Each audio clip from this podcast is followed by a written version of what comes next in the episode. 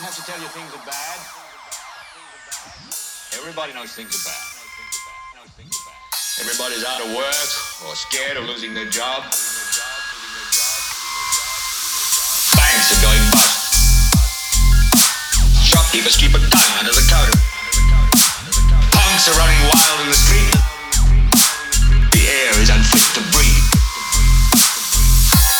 sit watching our TVs while some local newscaster tells us that today we had 15 homicides and 63 violent crimes, as if that's the way it's supposed to be. We know things are bad, worse than bad. They're crazy. It's like everything everywhere is going crazy, so we don't go out anymore. We sit in the house, and slowly the world we're living in is getting smaller,